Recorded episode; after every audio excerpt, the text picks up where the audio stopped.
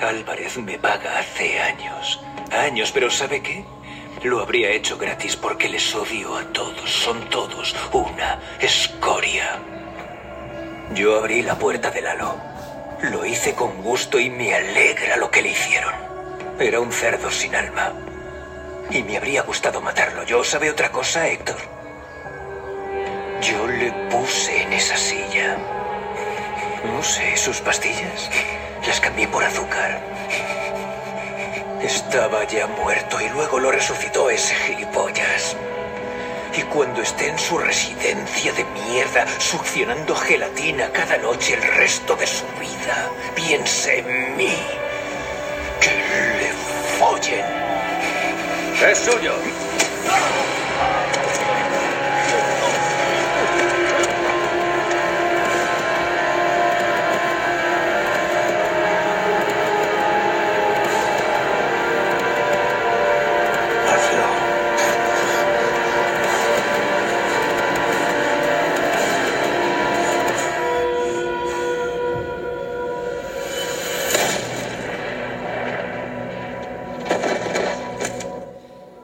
Tremendo, tremendo, los pelos de punta.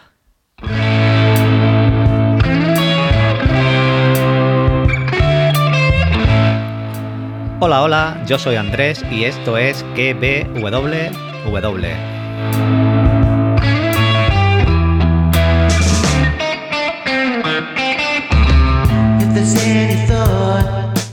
Podcast donde te recomiendo series y películas y también te analizo y teorizo la serie del momento.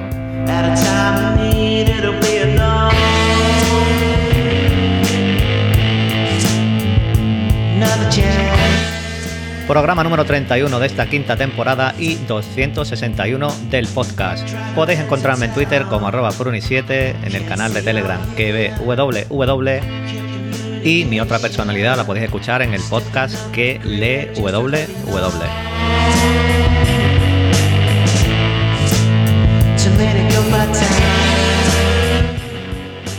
También podéis ver más cositas en la página web www.com. Y nada, vamos a darle al podcast de hoy, al podcast de Bitter Call Saúl, o podríamos llamarlo también Bitter Call Kim, porque puf, entre lo de Nacho, lo de Kim, mm, bueno, bueno, bueno. Episodio titulado este tercero, tercero, ¿eh? Tercero, entre la espada y la pared. Increíble lo que hemos visto, lo hemos escuchado, he puesto el audio, quería ponerlo, de la escena final de Nacho, cuando se ha pegado el tiro. Eh, buenísimo, buenísimo. Antes de comenzar a hablar de lo que ha sido el episodio en sí, no sé si os pasa a ustedes también lo que me pasa a mí con esta serie. Eh, os pongo unos ejemplos rápidos. Por ejemplo, el episodio 1, el de las corbatas, cayendo en el primer episodio. Una simple descarga de un camión que, que vemos en la serie. O el principio de este episodio en el desierto, que vamos siguiendo con la cámara en todo este desierto. Son escenas que, que no tienen nada. Son escenas que tienen su mensaje, porque después, mm, cuando has visto el episodio, tienen su significado. Pero eh, yo podría estar media hora viendo corbata de caer así, de esa manera, sin ningún tipo de diálogo. Eh, el desierto, igual, podría haber estado 10 o 15 minutos viendo la cámara pasearse por el desierto. La forma de grabar esta serie, el ritmo, eh, los personajes, es espectacular. Lo dije antes y me voy, a, lo- me voy a repetir mucho, pero la mejor serie en emisión, sin duda ninguna. Y vamos, estoy segurísimo que va a terminar de 10, al igual que terminó Breaking Bad. Y vamos, va a estar en mi top de series, vamos, sin ningún tipo de duda. Es que no es que tenga un episodio malo o que tú digas este episodio. No, no, es que desde hace muchos episodios, quizá la primera, segunda temporada sean algo más lentas o de otro tipo de contar las cosas, pero es que todos los episodios tienen algo que lo hacen mejor que el anterior. Y esto pasaba en Breaking Bad, que tú veías un episodio y decías, bueno, me he quedado rotísimo. Vamos a ver el siguiente que veo. Y era mejor que el anterior. Y hacía hasta el final. Y como digo, este es solo el tercero. Ya sabíamos que Nacho tenía dos opciones, como comenté en el podcast pre-temporada, pre-última temporada, que o desaparecía de algún tipo de manera o moría. Mm, Y después de lo visto en los dos primeros episodios, pues tenía muchas papeletas de morir, como así ha sido, que ha muerto. Pero, ¿qué tiene esta serie que no tienen otras? Y que por eso está a este nivel. La escritura de los personajes y lo bien que está hecha. Aunque nos hubiesen dicho, eh, Nacho muere en este episodio, ¿vale? Eh, nosotros sabemos que Nacho va a morir. De hecho, hay muchos muchos momentos en el episodio que, que uno se cree y piensa que Nacho va a morir. Pero, aunque te lo digan, nunca, nunca te hubieses imaginado este final para el personaje, para Nacho. Yo por lo menos nunca me hubiera imaginado este final. Es que Nacho se ha convertido en uno de los mejores personajes del universo Breaking Bad. Y fijaos dónde nació Nacho. El personaje de Nacho nació en un episodio de Breaking Bad en el que Jesse Pickman y Walter White estaban apuntando a Saúl y eh, Saúl le dijo, no, no, yo soy amigo del cártel, es culpa de Nacho. Esa es la primera línea en la que vemos a Nacho en el universo Breaking Bad. Eso fue en 2009. Y lo que ha marcado este personaje, tanto en Bitter Cold Soul, de ahora en adelante, en los episodios que quedan, como en la propia Breaking Bad, con este discurso final, antes de que se ha suicidado, porque esto que dice al final, tú te pones a ver Breaking Bad ahora y tienes a Nacho en la cabeza. Y de aquí en adelante es normal que en, en Bitter Cold Soul lo, tengamos delante. Pero para que os, hagáis una idea de lo que el personaje marca, impacta en la serie esta que estamos viendo y en Breaking Bad. Como digo, Nacho nació en 2009 en una frase ahí de, de Saúl que no sabíamos ni quién era Nacho. Y fíjate cómo ha terminado. Esta escena final, esa muerte, es muy muy similar a la de Mike en Breaking Bad. ¿Por qué? Porque ellos sabían que iban a morir, pero querían morir a su manera. Nacho, ya hemos oído y escuchado al principio del podcast que he puesto el audio, lo que, lo que dice y después hablaremos un poquito. Y Mike, lo mismo. Mike murió a mano de Walter, que le dijo, después de estar hablando yo un rato, le dije, oye, ¿me quieres dejar de, de morir en paz? Que lo único que quiero hacer es morir en paz ya de una vez. Y son muertes eh, muy significativas eh, en el universo Breaking Bad, porque la de Han, por ejemplo, tú te ve, por ejemplo, Nacho, estaba claro que, podía, que era su final, que no había otra escapatoria. Mike en Breaking Bad igual, pero la de Han, en cambio, eh, tú estabas con la duda, morirá, no morirá, lo matarán, no lo matarán, y es otro tipo de muerte. Y es que también aquí Mike es el que está mirando todo desde esta piedra arriba con el francotirador y es la conexión, esta conexión que tenía con Nacho, es la que después tuvo con Jesse en Breaking Bad. Por eso quería proteger a Jesse. Y ahí, como digo, da más sentido aún más también al personaje de Mike. Mike, ¿qué ha hecho? Mike ha llenado el vacío de su hijo con Nacho. Y el vacío de Nacho lo ha llenado con Jesse. Pero ahora sí vamos a hablar un poquito del episodio, que hemos visto que empieza en este desierto, donde está todo seco, se oyen insectos, truenos de fondo, vemos unas bridas, unas abrazaderas allí, un trozo de plástico, esta flor azul que vemos que crece en medio de esta sequía, y este trozo de cristal y de pronto empieza a llover. Y es lo que digo, esto simplemente es una entrada de episodio que vemos después todo el sentido que tiene al final, al final del episodio. Que veríamos que estas bridas eran las que tenía Nacho, el cristal era el que cogió de la papelera de la granja de Gus, con el que se, cortó la brida y pinchó a Juan Bolsa, y la flor pues representa pues que Nacho ha podido morir, pero su legado pues sigue adelante, porque sigue, digamos, su espíritu, su grandeza sigue ahí. A Saúl y a King, pues en este episodio lo hemos visto poquito, pero lo que me ha quedado claro, que por eso he dicho Bitter Call Kim, es que Kim me está dando miedo. Los hemos visto siguiendo pues con este plan que tienen contra Howard, detrás del cuadro que vimos en el primer episodio mm, que estaban llevándose de la casa de Saúl. Vemos que tienen un plan todo marcado con POSIT y con los pasos a seguir. El siguiente paso es robar el coche de Howard, como bien dice Kim. Kim va bastante lanzada. mm, mm, Saúl está un poco más frenado. Al final lo que han hecho ha sido clonar las llaves gracias a, Yul, que lo hemos vuelto a ver en la serie.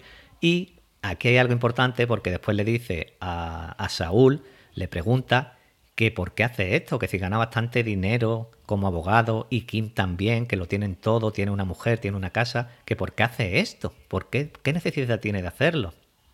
Y aquí la respuesta de Saúl también es muy Breaking Bad, muy Walter White. ¿Por qué? Porque le dice, mm, bueno, no te preocupes, eh, aunque esto parezca que es turbio, en poco tiempo habrá gente que tendrá mejor vida, estará mejor.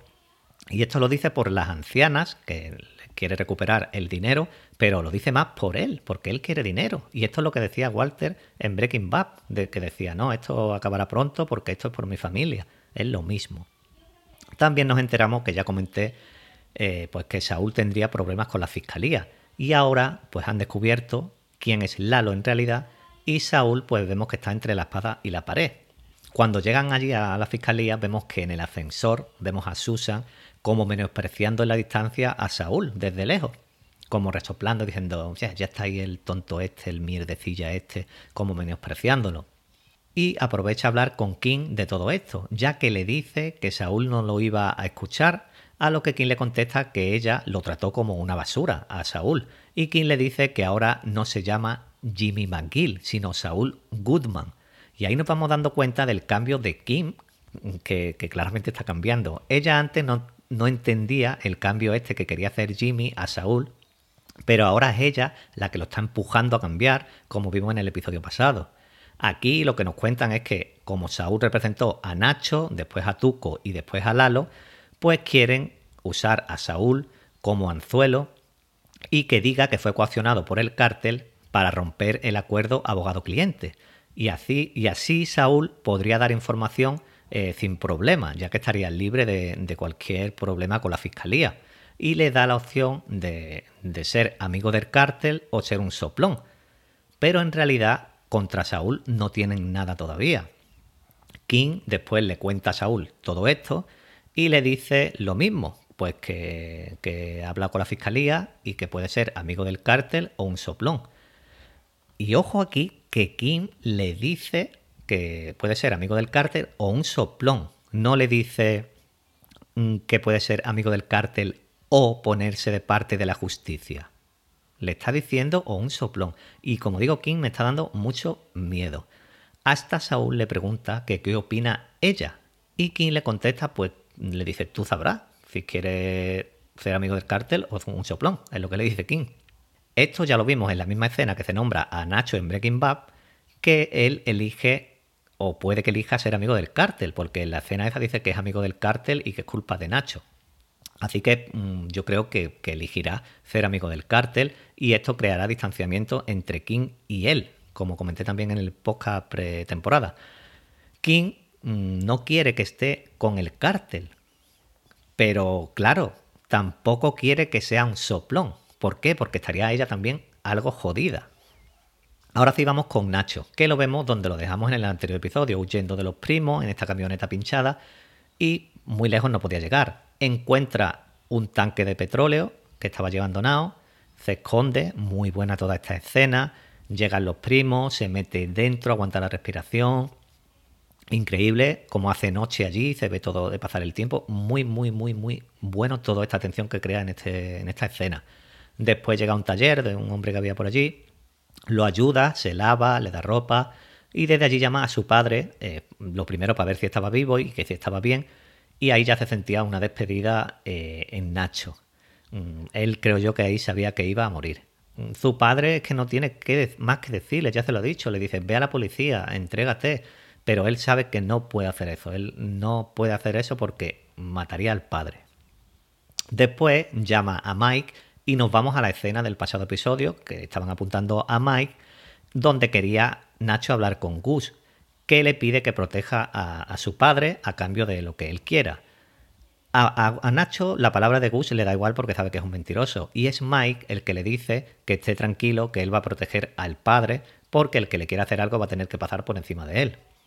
Aquí eh, Gus pues tendría que hacer lo que le estaba diciendo Nacho, si quería que Nacho no lo delatase. Nacho aparece en un camión, en un falso fondo, que parecía que venía como en un ataúd, otro simbolismo más. Y es muy buena la escena de esta última cena también que tiene Nacho, cómo saboreaba esa pechuguita de pollo sabiendo que era la última comida que iba a comerse. Eh, ni se la termina, ya que venía muy limpito y sin apenas, bueno, sin herida. Y, Mike es el que le pega la paliza, no le da el gusto ni a, ni a los matones de Gus, porque los Salamanca no iban a creerse que lo habían capturado, aunque antes habían tomado su último whisky.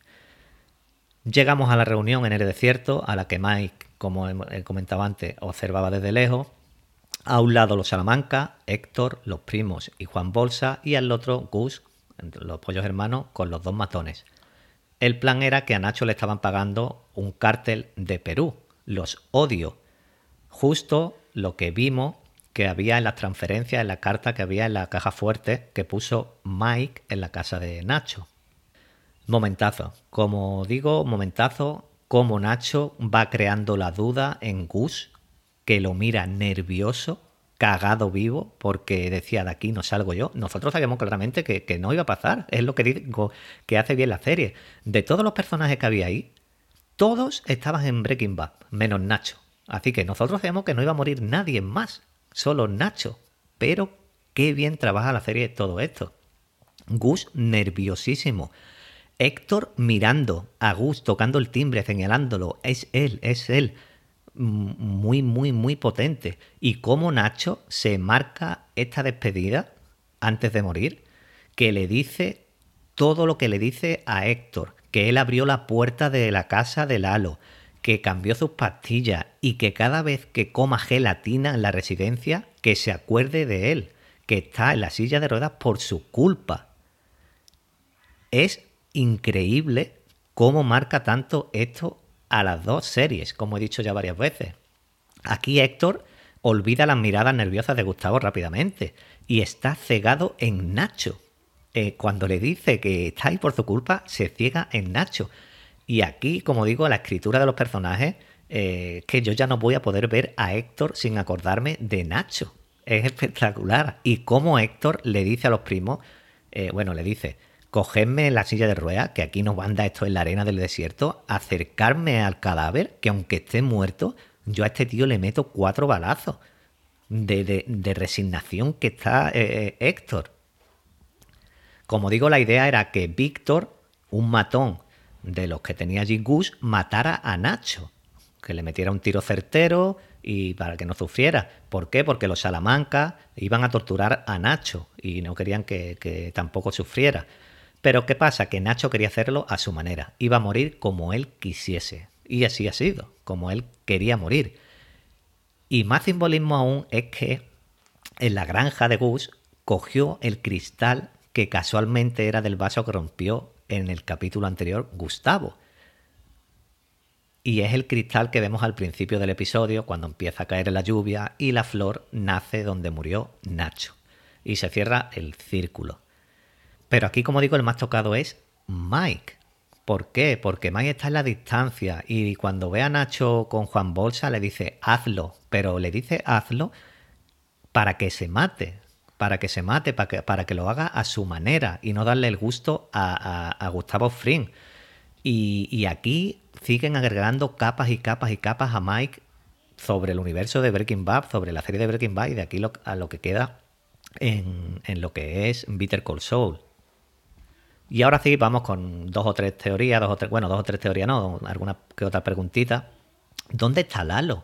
Porque lo vimos en el primer episodio y ya no lo hemos vuelto a ver como le dijo Héctor, le dijo, busca pruebas.